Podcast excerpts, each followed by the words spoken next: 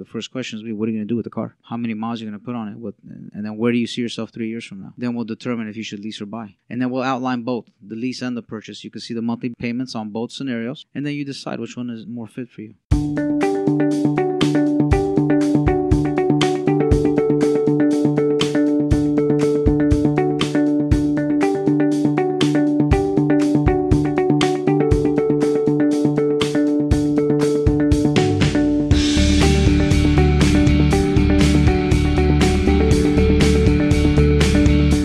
IDrive SoCal, the podcast all about mobility from the automotive capital of the United States, Southern California. Tom Smith here, and I'm excited to be at Ontario Volkswagen with my good pal Shant Bashian, the general sales manager of Ontario Volkswagen. And topic du jour today is is one that's on a lot of people's minds when they go to buy a new car, and that is just simply: do I buy or do I lease? I've formed some personal opinions on it myself, but we're going to hear from the man here at Ontario Volkswagen, Mr. Bashian. Thank you so much for joining me yet again. Thanks for having me, Tom. And that question uh, comes up all the time. I find that most people know whether they want to buy or lease because they understand it now. There's a lot of information out there. Uh, for us, we have a different um, perspective regarding buying versus lease. We're in the business, and we like to get the upgraded product, you know, rather quickly. But it really comes down to this what are you planning on doing with the vehicle? What's the purpose of the car? How many miles are you going to drive it? And are you the type of person that likes to have something new rather quickly? Do you get bored of your vehicle? So you have to look into that. Uh, buying a car, it's more of a long term commitment, really. So most people right now will purchase a vehicle and finance it for 60 to 72 months. Uh, they have you know, most vehicles will come with three year or four year warranties uh, backed by the manufacturer. When it comes to Volkswagens, we have a six year, 72,000 mile warranty right now that Yeah, covers one. bumper to bumper and the powertrain. So when it comes to purchasing a Volkswagen throughout your monthly payment term, you are covered. If anything should uh, go wrong, you have nothing to worry about. So there's no additional expense to look into. Uh, but again, that's if you're planning on keeping the car for a long time. Now, if you're the type of person who likes to get something new every few years, uh, that's that's when lease comes into play. Also, some leases may be tax deductible from your income, and I advise you to check with your accountant on that. Depends on what you do, right? Mhm. I've, I've had some buddies that have been in the sales world and they're they're able to write off their entire lease payment. You can write off the miles. I know that. I don't know if you could write off the entire lease payment. Again, you got to check with your Yeah. accountant. Case by case. It's case by case. Uh, but again, so here you have, let's say, typically a three year lease. You make those minimum monthly payments for three years. The monthly payment will be less than a purchase in most cases. Most cases, you know, you're looking at 65 70 80 dollars less than a purchase. Uh, and after three years, there's no headache. There's no, oh, I got to sell my car or I got to trade my car in. Yep. You walk into the dealership and you have options. You can buy out your lease at the residual value, which is set the day you sign that contract. So if you have a $21,000 car, you get into a lease of, let's say, $200 a month. And at the end, your residual value on that vehicle is $12,000. After three years, your payments are done. You can walk in, you can turn the vehicle in and get something else. You don't have to worry about trying to sell it, trying to trade it. right. Or you could buy that uh, that vehicle at the residual value of twelve thousand dollars plus tax, uh, and then you own it. You can finance that dollar amount. You can uh, pay cash for it. You can sell it to someone else. You can trade it into another dealership. There's so many options at the end of a lease. So the residual is what my car is going to be worth at the end of this lease. That's correct. So your residual is based on the amount of mileage you're planning on putting on the car. So if you go into a thirty thousand mile lease, obviously that's going to differ than a thirty six thousand mile lease or a forty five thousand mile lease. So that's what the lender, uh, you know, they, they say, okay, forty five thousand miles, three years from now, this vehicle will be worth X dollar amount. That's your residual value. And um, going back a little bit further, you had mentioned uh, in most cases the lease will be less. And you just touched on miles. And I'm assuming, depending on how many miles you're buying on that lease, is going to be that in most cases situation. That's that correct. Yes, sometimes we'll get a phone call and uh, the gentleman or lady will state, "I need a lease and I want to get twenty five thousand miles per year."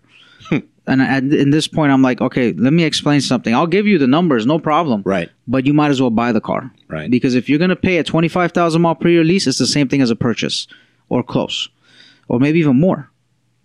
You see, so after three years, you're planning on having seventy five thousand miles on that car. you're real close to 100,000, you might as well buy the car.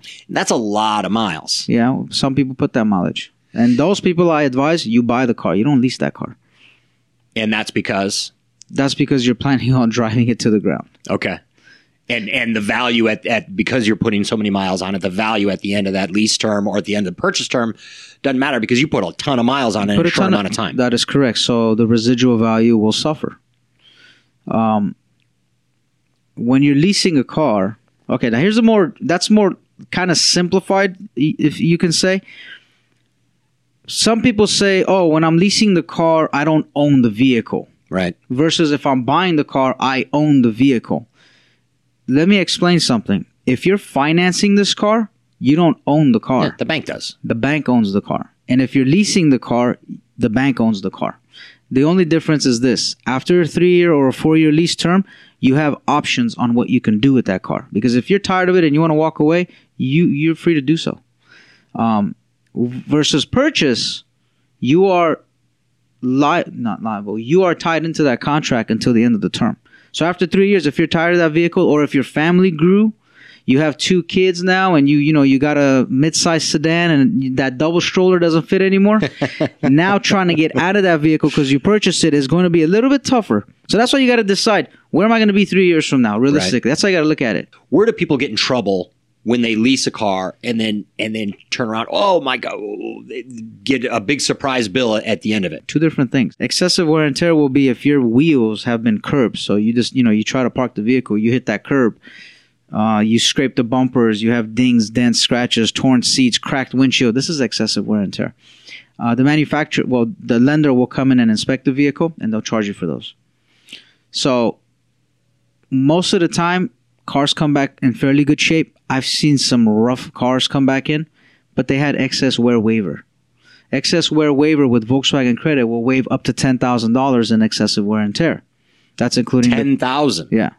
Wow. The only thing you need to understand with excess wear and tear, it, it covers excessive wear and tear. That doesn't mean you can return the car with a door missing or a bumper hanging off, because that's not excessive wear and tear. That's collision or, you know.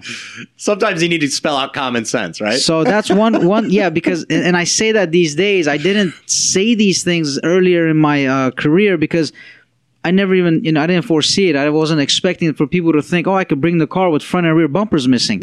It doesn't work that way. That's not excess wear and tear that bumper's missing. That's a problem right?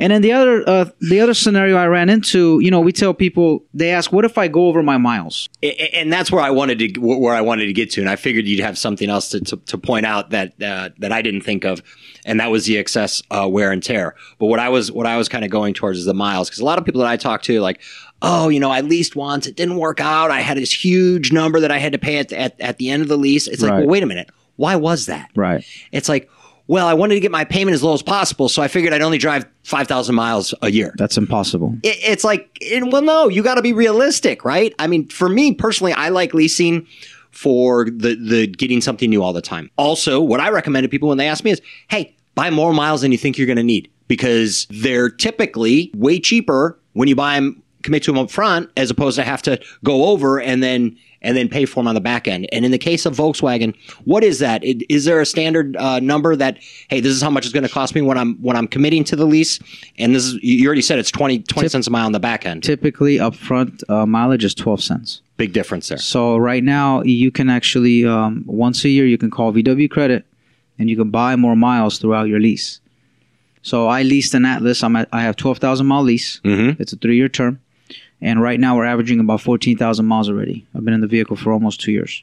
So all I do is pick up the phone, call VW Credit, and say I need to buy another three thousand, another four thousand, or another five thousand miles, and they'll calculate that mileage. I believe is at fifteen cents, Okay. and then they'll just put that into my payments. So it's a little so because not all manufacturers do that as far as being able to adjust your mileage midstream in in the lease. Um, I know that not everybody does that, so that's a great thing that Volkswagen offers, and you can do that once a year for each year of the lease. Yes, you can. That's a great thing. Volkswagen credit leases are simple. You can return the car anywhere in the country at any Volkswagen dealer. Got it. Okay. Well, a lot of great information and sounds like your perspective, case by case basis, the factors you laid out earlier. Is there anything else? You know, hey, I'm, I'm a new customer, Shant, just rolled up to Ontario Volkswagen. I'm really torn between buying and leasing. Any other suggestions or, or points that you want to make for me as a someone considering going either way? The first question is, what are you going to do with the car? How many miles are you going to put on it? What, and then where do you see yourself three years from now? Then we'll determine if you should lease or buy. And then we'll outline both the lease and the purchase. You can see the monthly ba- payments on both scenarios, and then you decide which one is more fit for you. All right. Well, all good information. Um, thank you so much, as always, Mr. Shant Bashian here at Ontario Volkswagen. You guys are a wealth of information for the iDrive SoCal listeners and and surfers. If you're if you're coming coming across iDriveSoCal.com. Thank you as always for iDrive. Oh, you know what? I think in the in the last podcast we dropped your your contact information. Do you want to do that here? My direct line will be 909-230-5611. 909-230-5611. That'll ring directly to my office. Email is sbastian at ontariovw.com. Additional questions for whether or not you should buy or lease, reach out to Mr. Bashian. And again, thank you so much. Thank you for having me. Most appreciated. For iDrive SoCal, I am Tom Smith. Thank you as always for tuning in.